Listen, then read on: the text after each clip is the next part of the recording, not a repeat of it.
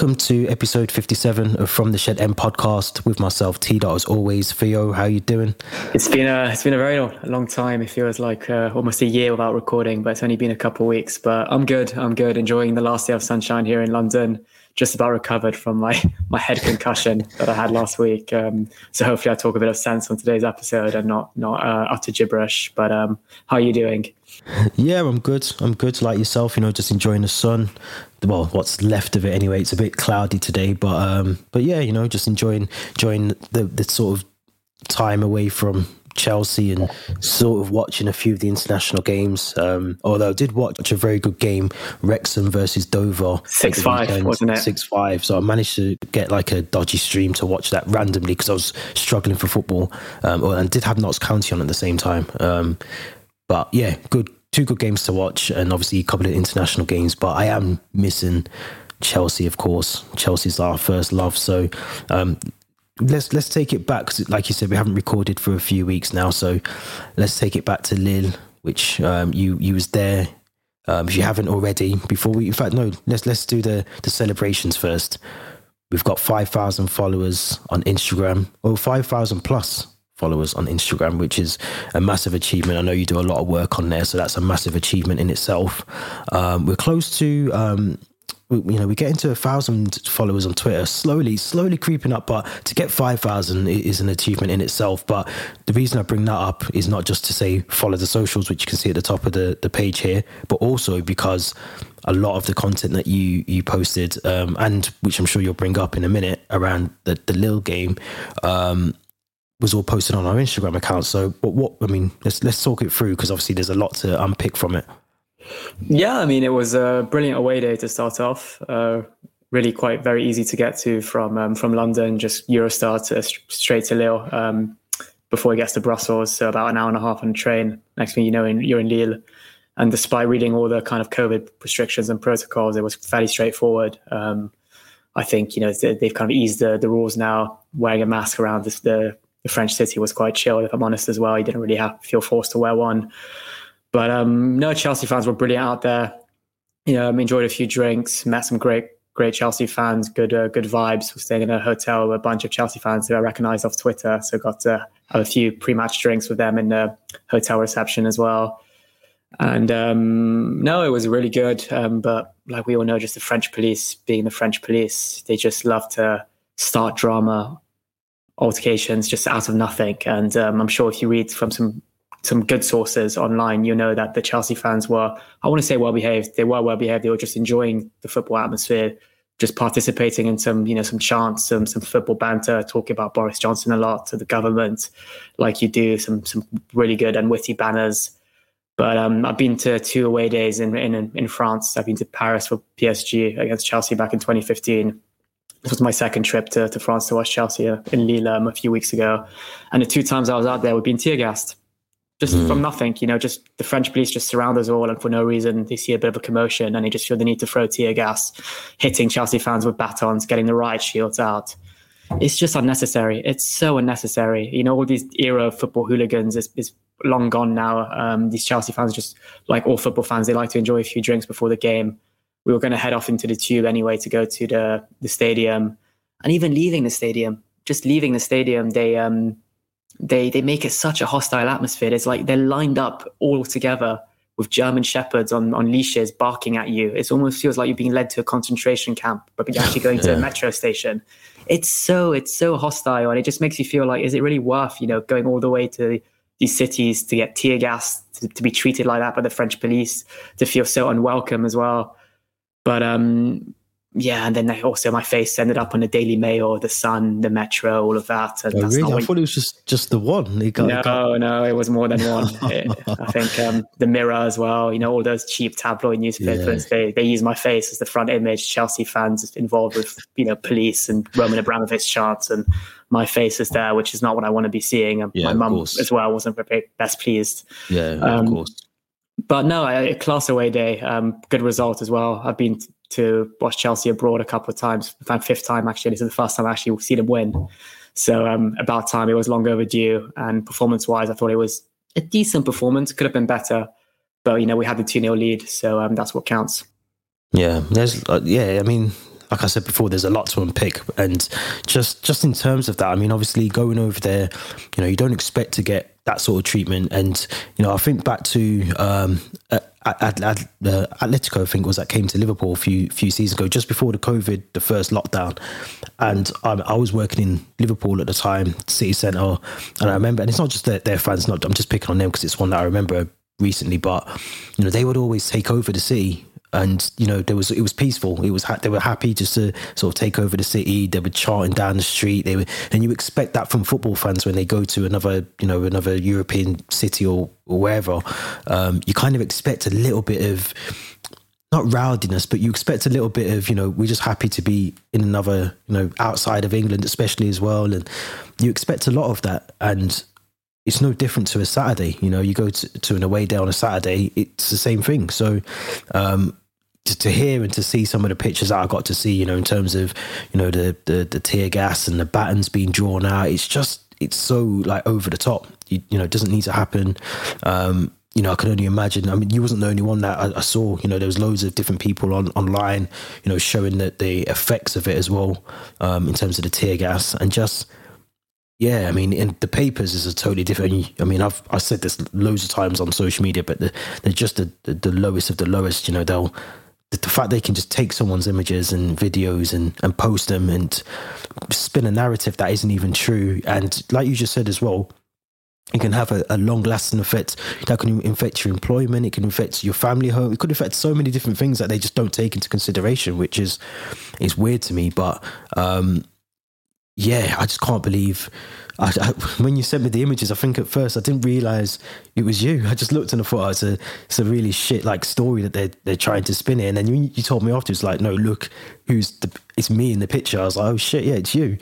And I was like, yeah, is this this is crazy, but um, you know, what what what's like the what can you do for that? I don't know. I mean, you, I don't know if because it's on social media. I'm pretty sure um, there's like a loophole in there that would potentially allow them to just pick a an image or a video off off um, you know a social account and just use it. But what I think they should do is credit where it's come from, regardless of the story that they're trying to push. They they should or at least notify you that we're using this image. Do you object? I think that should be the sort of courtesy side of it. Mm. No, because I actually work for a social media management platform. So I deal, I help brands with their social media a lot. And um, one of the rules that we always kind of encourage when talking about user generated content and leveraging other people's content is always ask for permission. Always ask for permission, regardless of where you repost it to, whether you screenshot the image, put it in a PowerPoint presentation or whatever it may be. Always ask for permission. And mm. clearly, you know, the Sun, the Daily Mail, all these scummy newspapers didn't ask me for my permission.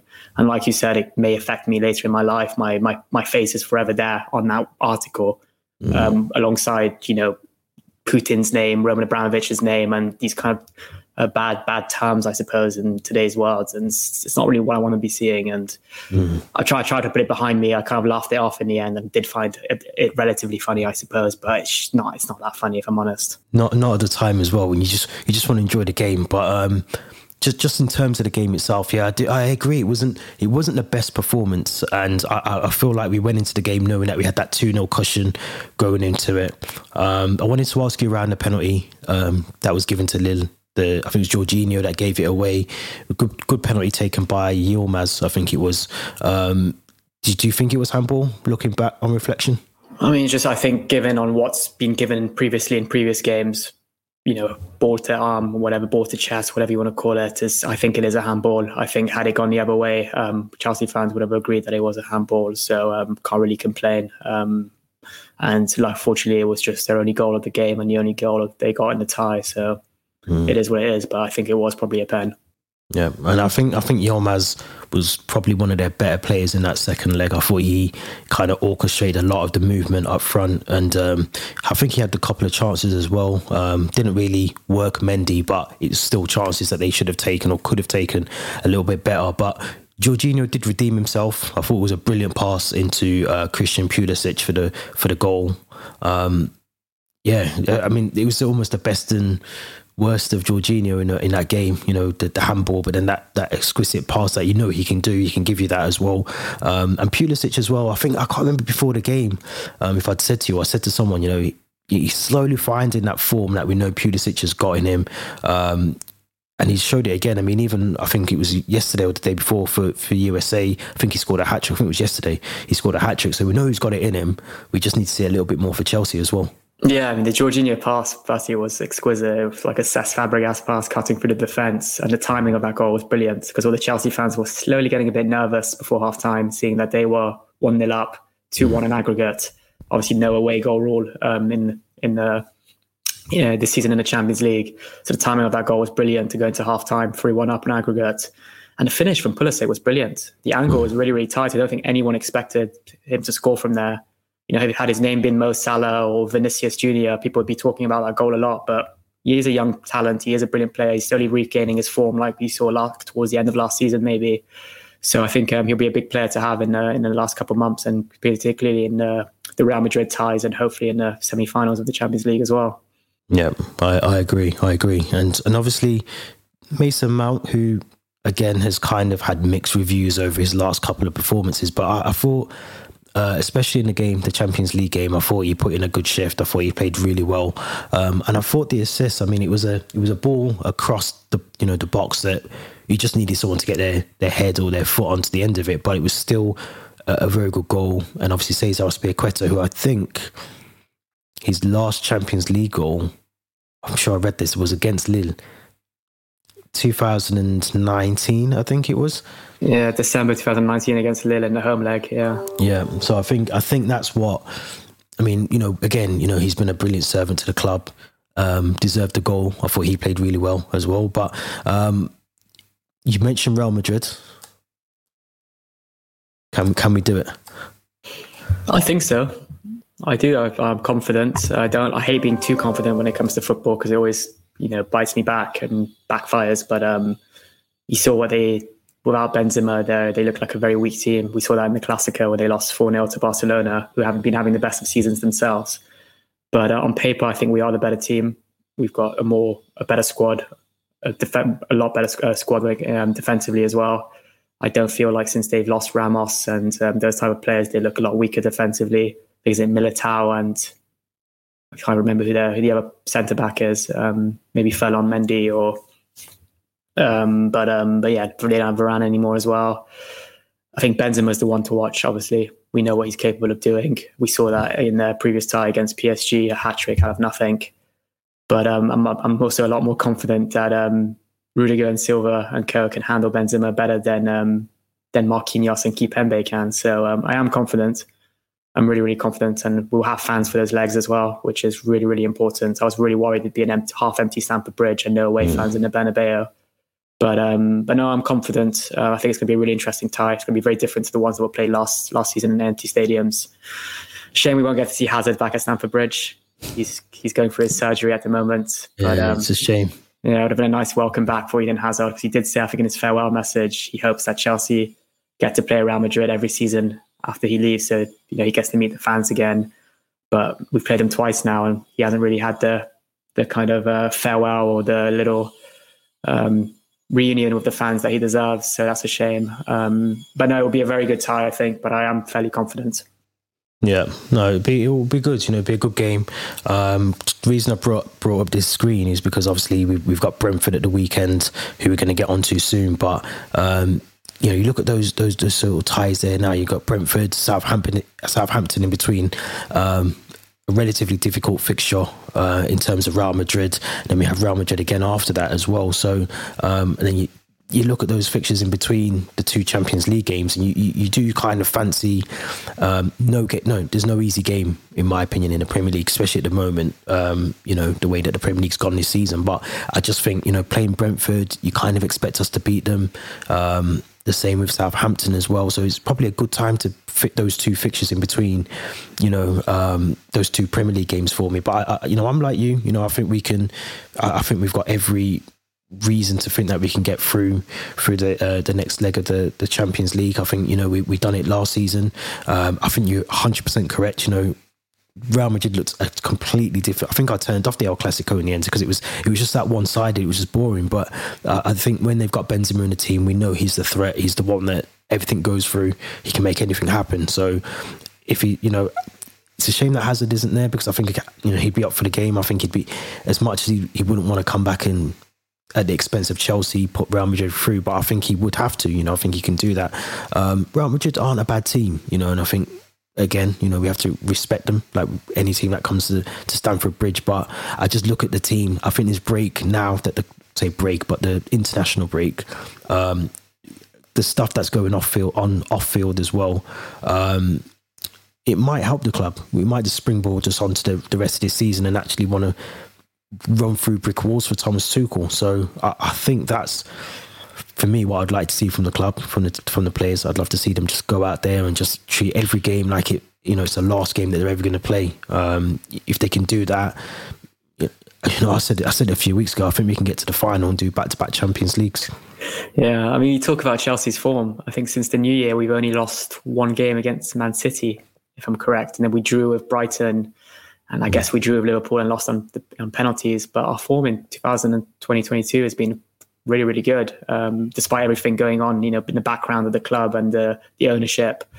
Um, I just wanted to also point out it's not the same Real Madrid side that won four Champions Leagues in the space of four or five years. They're a very different club now. Change of um, they've got a new new manager, similar similar face, but he's come back now with a different squad. No more Ronaldo. Bale's been clearly left out of the squad. Uh, he's actually played very, very well the other day um, for Wales. Yeah. But um, one player I wanted to point out for Chelsea who could really make a difference for us is Reece James. If Reece James is fit, I think it'll be a fairly comfortable tie. If he's still kind of finding his fitness and struggling without injury, then it might be a lot trickier having uh, Azpi on right right wing back or having to play with a back four maybe even. So um, yeah, I think it will be very reliant on um, Reece James' fitness as well. I think it's interesting because I, I don't know. I, I, think we seem to be rushing Reece James back. And I think if he isn't fit or he's half fit, which is what I think happened previously, you know, he's not fully, you know, he's not fully fit. We rush him back. We've done the same with Angola Kante as well a few times. I think I'd like to see him sit this one out in the first leg. I really would. I think if it if it's the case that we can cope with Cesar Azpilicueta in the first leg, let's. I mean, he's a he's a veteran. He's someone that's you know we, we we've got to think of uh, Azpilicueta as someone who, yes, he's aging, yes, he's getting older, he's getting slower, but he still knows how to do a job there. And I think um, if it, came down to it, I wouldn't be disappointed to see him in the team. But I, I you know, I back you up hundred um, percent. You know, Reece James is a game changer. He can, you know, he can provide assists. He can get forward a bit more as well. And I think in a game like that against Real Madrid, you know, you do need someone who can do that. Um, but you do, you do need experience as well. Like I was just about to say, would, would I be would I be sad to see someone who's experienced as Cesar Azpilicueta in the team? Probably not. But um, I do get what I, you know, 100 percent get what you mean, and I think you know he's he's um, Reece James is someone that can can definitely change the game. If we if we need in a goal, I'd rather see Reece James on that right wing back position than Azpilicueta. Um, you know, we want to try and make sure we don't leave ourselves too much to do in the second leg. If it is that you know we do need to go to the second leg and try and get a result. Yeah, no, because I think, look, thinking back when we played uh, Real Madrid last season in the semis, it, Azpi did start, I think, the first leg. I can't remember about the second leg. I can't remember if he started the first leg at right wing back or, or centre back in a back three, but he did a decent job, I remember. So you need to find that kind of mix of youth and you know energy and and players that can provide goals like Reece James, but you also need your captain who is Azpilicueta, who could provide that experience, give that that um, half um, half uh, half time team talk so he'll be a really important player to have, um, whether he plays, you know, he starts the game, whether he comes on as a sub, or whether he's just sitting on the bench giving that talk. Um, but no, I think um, regarding Reece James, he um, he sat out Norwich, Newcastle, Lille away, and Middlesbrough. So he missed about the first the two weeks before the international break, and now he's resting again for another two weeks, having been um, withdrawn from the England squad. Mm. You'd, you'd hope four weeks is about enough for him to find his fitness and maybe miss out the Brentford game, but play a part for Real Madrid, I think he'll be ready. I really hope he'll be ready. But like you said, you just don't want to rush him and have to lose him for another month or so. Yeah, it's a fair. I mean, it's a fair comment. You know, I think, I think someone his age, the injury that he had, yeah, you know, a month, five weeks is is for me is enough. But it's just whether whether you know risk him you know, if we risk him against Brentford, then it's a recurring injury. But um, you know, we'll have to see. Hopefully, Thomas Tuchel, as always, you know, we trust in him to get it right. Um, let's let's talk about if we do advance further into the Champions League, um, and we look at yeah, Can can we go all the way? Is what well, that's that's what I'm building up to. The question I'm trying to build up to, but you know, we, I think we played Man City, wouldn't we? In, in, City, or, or, City, Atletico. Atletico. I, think, yeah. I, always say City, but it could be or Atletico. But um, yeah, you know, could we could we potentially face Liverpool in the final? Is that what it, is that really what we want to see? A Liverpool Chelsea final? I'll go into hibernation if we lose to Liverpool in the final. what's the what's the, the, summer version of hibernation? I go into that honestly. Um, yeah. But one game at a time. That's all, always what I say. Focus on Real Madrid first. Then if it gets to Atletico or City in the semis, focus on that game, which is probably going to be a very very difficult game because I expect it to be City, who would have learned from their mistakes in the final of last season and Guardiola seems to know how to play against Tuchel's Chelsea, like we saw in our, our, two Premier League games against them this season. But no, I'll, I'll, just say one game at a time, um, but never say never for when it get you know comes to us progressing to another final. And it would be typical us, to, you know, get some silverware again at the end of the season, given everything that's happened in the last few weeks or months. So never say never. Yeah, no, I agree. Just just off topic slightly. Um, Thomas Tuchel I think last week was was tipped to be the next United manager. Um, I think that's progressed re- since then. But could you see Thomas Tuchel being sort of prized away from from. Stamford Bridge? No, no. I'll just keep it simple. I'll just say no. I, I can't see myself either. But um, you know, the fact that you know press is starting to ask that question and ask you know United or this club, that club, I think once this sale goes through, I think it's you know business as usual, and it, that's what it's been throughout all of this. You know, for, especially for Thomas Tuchel, um, even prior to this happening, if you remember all the silly questions that were being asked of him around um, the the sort of political issues going on in in the world, it, it's business as usual. And I think you know he, he likes obviously being at Chelsea. He loves living in London. You know he loves the he loves everything about the club, the players. The, he sees the vision that we've got there at the club as well. So I can't I can't see him going. Um, I think it would take a lot of him to to walk away from something that is potentially you know he's got a chance here now. New owners coming in to build like a, a big legacy at the club. Yeah, no, like you said, um, he seems very happy. He seems to have um, really he seemed really to enjoy working with this um, Chelsea squad and the, all the previous managers we had, whether it was Sarri, Lampard, Conte. After about a year of them in charge, there were some cracks. You know, whether it was the way they handled questions in interviews, their demeanour, their you know relationships with certain players. Whereas, if anything, after a year of having Tuchel in charge, things have only gotten stronger for him. Mm-hmm. The ways he's you know handled questions in the press and press conferences, like those really unprofessional questions regarding of what what's happening in Ukraine and Russia his relationship with a lot of the players, I'd say about 90% of them is spot on. He seems to really mm, get the best out of them. Um, uh, so I think it's going to, uh, we'll have a new owner hopefully by the end of April. And then it will just, like you said, business as usual. Yeah, I agree. I agree. Let's let's talk about some more silverware. FA Cup. It's all we overdo on this this podcast. Talk about silverware. Um, let's talk about F- FA Cup Middlesbrough. It was a relatively easy easiest game. I thought, you know, it was all wrapped up. I think in the in the first half, two 0 um, Romelu Lukaku. Could he could he really have missed that goal? I don't think so. But it is Lukaku, so anything's possible. But it was a brilliant game, uh, brilliant performance from from the team. Um, I was impressed with Hakim Ziyech. I thought he played really well throughout the game. Got a, obviously, I think it was his birthday that day as well, so he got a really good good goal from it. But I thought Mason Mount again. I thought he was the the one pulling all the strings, and um, it worked. You know, it worked really well. What was your thoughts? No, it was a decent game. Like you said, it was fairly comfortable. Two 0 at half time. Um, obviously, United and Tottenham playing Middlesbrough, they struggled. They really struggled. Whereas we kind of made it look like a light work in a way.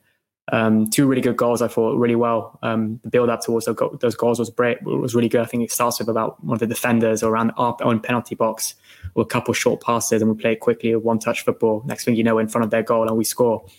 Um, like you said, Mason Mount was brilliant. You, um, you know, he offers that creativity, that energy.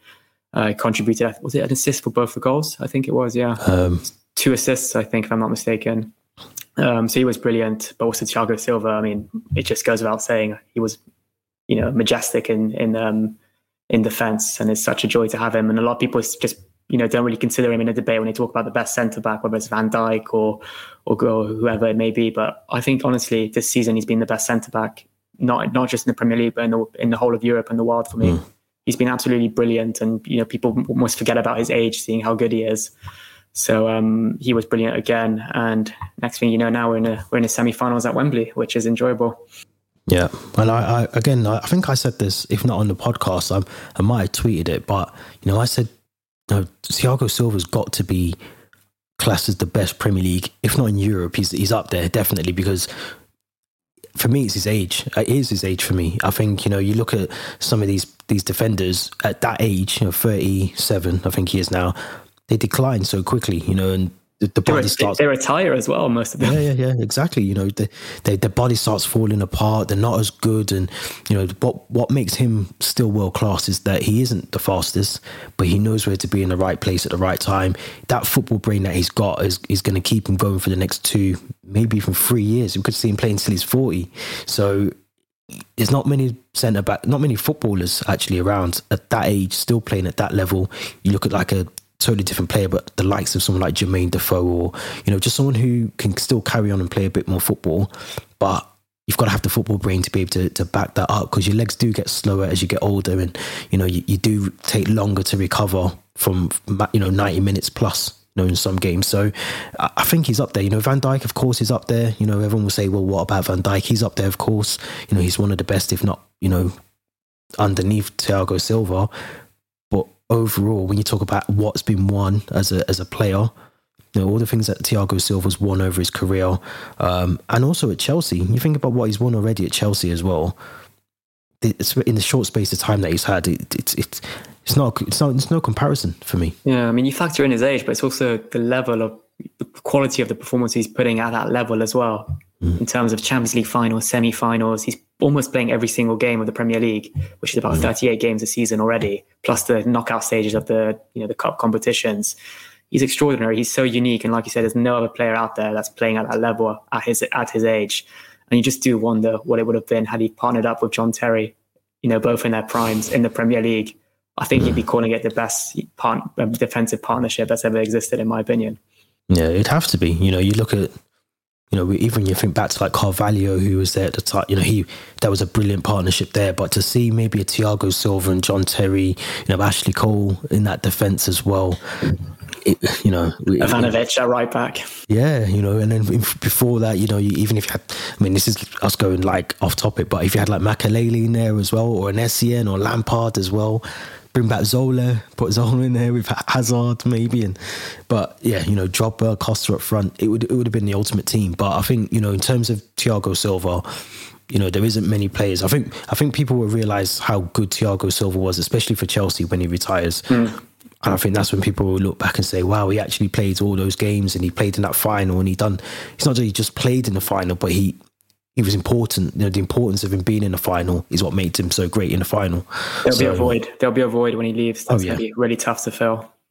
Yeah, anyway, I, I think you know if, if the clubs any you know, or the owners who are coming in imminently, if they've got any sense, they'll that's the first thing they'll start doing is looking at who they can bring in to replace him because it's not you know some players are irreplaceable. You know, you look at a Messi at Barcelona or even now, you know, look at John Tate. With Thiago Silva there now, but before that, we haven't really replaced John Terry. We still haven't replaced Costa. We haven't replaced Didier Drogba. We haven't really replaced Frank Lampard to an extent. If you really, you know, Cesc Fabregas, some of these players are just irre- irreplaceable, and you can't just bring in a player that is probably potentially going to be that good, but is doesn't really hit that height. So it, it's, it's it's hard. I did say, I think, a couple episodes back, but I think the smartest business in the transfer market that we've often done is getting in those experienced players, late 20s, early 30s, the likes of Thiago Silva and Free, Cesc Fabregas. Those were the players that really worked, where sometimes these more younger players coming from a new league doesn't always pay off, not just Chelsea, but other clubs. You look at Nicolas Pepe at Arsenal, Timo Werner, Kai Havertz. It took him about a year to find his feet at Chelsea. Mm. So um, I think going into the summer, we should definitely consider that should we be allowed to buy players look at those more experienced players, you know, players that have played in the league before that are, you know, they've got about five years of experience playing at, you know, elite, elite comp, in elite competitions at the highest level. Um, but, but obviously now with all the hype around these like players like Haaland, Tchouameni, Camavinga, those type of players, they just automatically get attached about a 60 million price fee. And next thing you know, they're, they're at a Real Madrid, a Barcelona, a Chelsea, a City. So there's not much you can do about it. But I, I think it's just the hype around young players now is just, it's hard to, to avoid. Mm. Uh, sometimes it, it doesn't work out. You know, you get these these players that are young players, you know, 19, 20, and like you said, you know, they get a 60, you know, 70 million um, pound price tag on them. And that, that, then it adds pressure, you know, it brings a lot of pressure to their game. You know, they have to perform every week. And sometimes they just don't do that and they don't, they don't live up to the expectation. But I think you're right. You know, when we got Cesc Fabregas, none of us would have expected, you know, ex Arsenal player would be someone that we would grow to love and grow to appreciate at the club as well. And you know, they, they, they're not. There's not many left of them. If we're being honest, there's not many of those players that you can bring to the club and say, right, you know, 37, 36, 35, you, you're still going to be in the team and still doing the job. So there isn't many of them left. They're no nonsense footballers as well. Silvas, the Fabregases, they don't have yeah. this like lavish lifestyle of going to Dubai, posing on yachts, all into their Instagram, you know, their image online. They just mm. they just focus on their football they're, they're family men as well. They've got families yeah, yeah. to look after, so they they're very professional. Professional is the word I say. Yeah, yeah, I, I agree. I agree. Let, us take it back to the FA Cup really quickly. Um, you mentioned Palace um, next next round. It's um, it's interesting about Crystal Palace because it really does depend which Crystal Palace turns up, and I mean they, they dismantled Everton. I think it was um, which is probably not an e- uh, a hard task at the moment, but it depends. I really I worry about Crystal Palace. They've got some really good, you know. I think it's uh, Olise. You look at Eze. Uh, um, yeah, they've got loads of good players there. You know, Zaha as well. Um, Edouard as well. They've got loads of players in there. You know, I could, could probably go for the whole team and say, yeah, I expect them to put a shift in. But what's your thoughts going into that semi final? Because so it's at Wembley, which I disagree with. I think they should go back to the sort of neutral ground. I don't like that Wembley thing. I think Wembley should just be for finals. Um, don't know what your thoughts are on that, but what's your thoughts on Crystal Palace as well? I think on paper it's the easiest team we could have drawn. Otherwise, it would have been mm. Liverpool or City. So I'm pleased we got Palace. But like you said, it's not an easy game. Palace will go into that almost like treat it like a cup final. They know that if they win that, they're in the final, and then they've got nothing to lose after that. So. It's going to be a really tough game. And we saw, I think, back in February, the game at Selhurst Park, how tricky it was. We all thought it would be a nil-nil before Ziyech snatched it in the, um, the final minute. So I'm expecting a really tricky game. I know all those players you listed, the likes of Zaha, Mateta, Olise, they've got goals in them. They do have goals. And they've got a solid defence in Anderson and Guehi.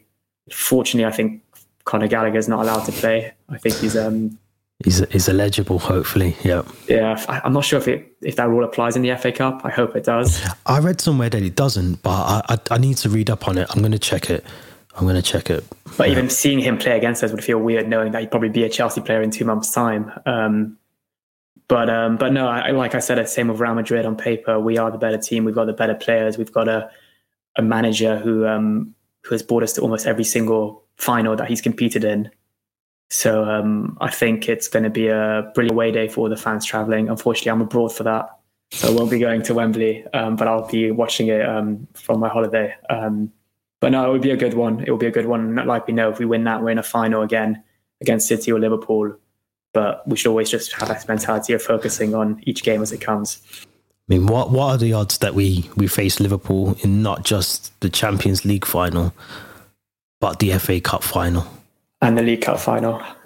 And the League Cup final, yeah, Jesus. I tried to forget about that one, but yeah, the League Cup final as well. Like, what would be the odds that we play Liverpool in three finals in one season? I, I think it's going to happen. And what are the odds that we get, you know, some dodgy VAR decision against us again? It's, it's going to happen. You just know it. But um, but no, I think City at Liverpool will be a really really tight game. They're so evenly matched. I feel, um, and they play each other as well. I think in the league, a couple week, a week just before, a week after. I'm yeah. not too sure.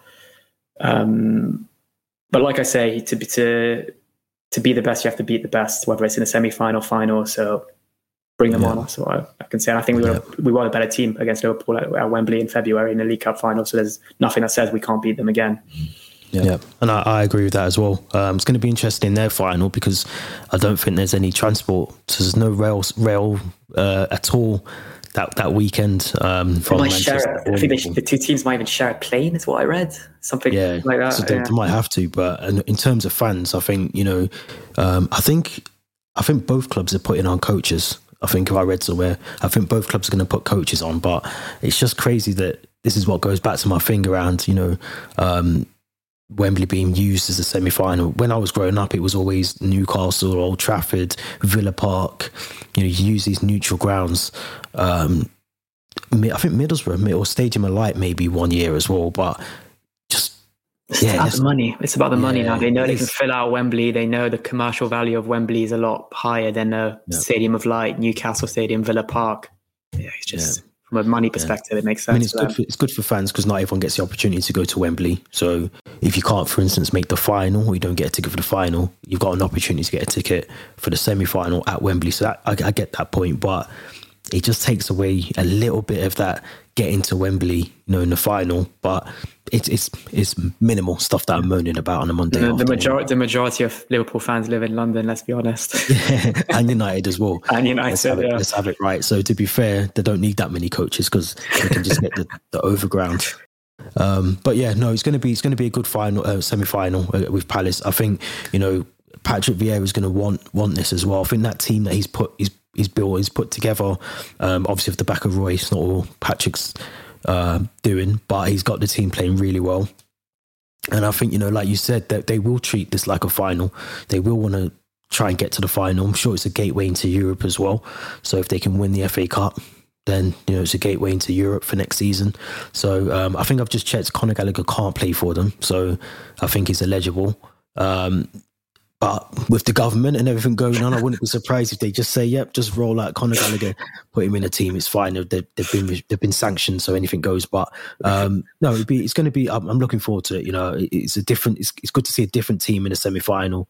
Um, you know, I know we've had the sort of the, the odd random team come up, but Crystal Palace, I think, are a good team. You know, they're like I said, Patrick Vieira is doing really well with them, but I do expect us to beat them. You know, I think if we can get through that semi final I'm I'm not bothered if it's City or Liverpool. You know, I think you said it right. You know, we beat Man City in the, Champions League last season, and we, we should have won that that League Cup. You know, there's no only Liverpool fans and people that don't like Chelsea will say that we didn't deserve to win that League Cup, but we won it fair and square. He was onside. There was about six or seven decisions after that in different games where they gave it as on uh, onside when he was off when they were offside. So it, they, they should have finished the game with ten men as well. Yeah, well, yeah, with yeah Chalobah, yeah. So not to get back into that anyway, but um, but yeah, no, we've got a good couple of weeks coming up. I feel like you know we've had that break, the international break. We've had all the sort of circus that's going on of the sale of the club. Um, looking forward to getting back to Brentford. I think Brentford's a, a, a, key game. We've got to start focusing. We haven't really spoke about the league as such, but we've got to focus on you know building points and, and getting away from the, the pack that's chasing us for, for the Champions League spot. Yeah, it's a big month of football, April. Really, really big month of football. You could even say season defining semi final in the FA Cup, uh, mm. battle for top four still, and uh, quarter final against Real Madrid, who've won the Champions League 13 times. Let's not forget. So um, it's going to be a big, big month of football, and starting with Brentford on Saturday. Yeah. Just before we wrap up, I am going to put you on the spot. I know you said take one game as as we do, but who would you rather play in the final of both the Champions League and the FA Cup.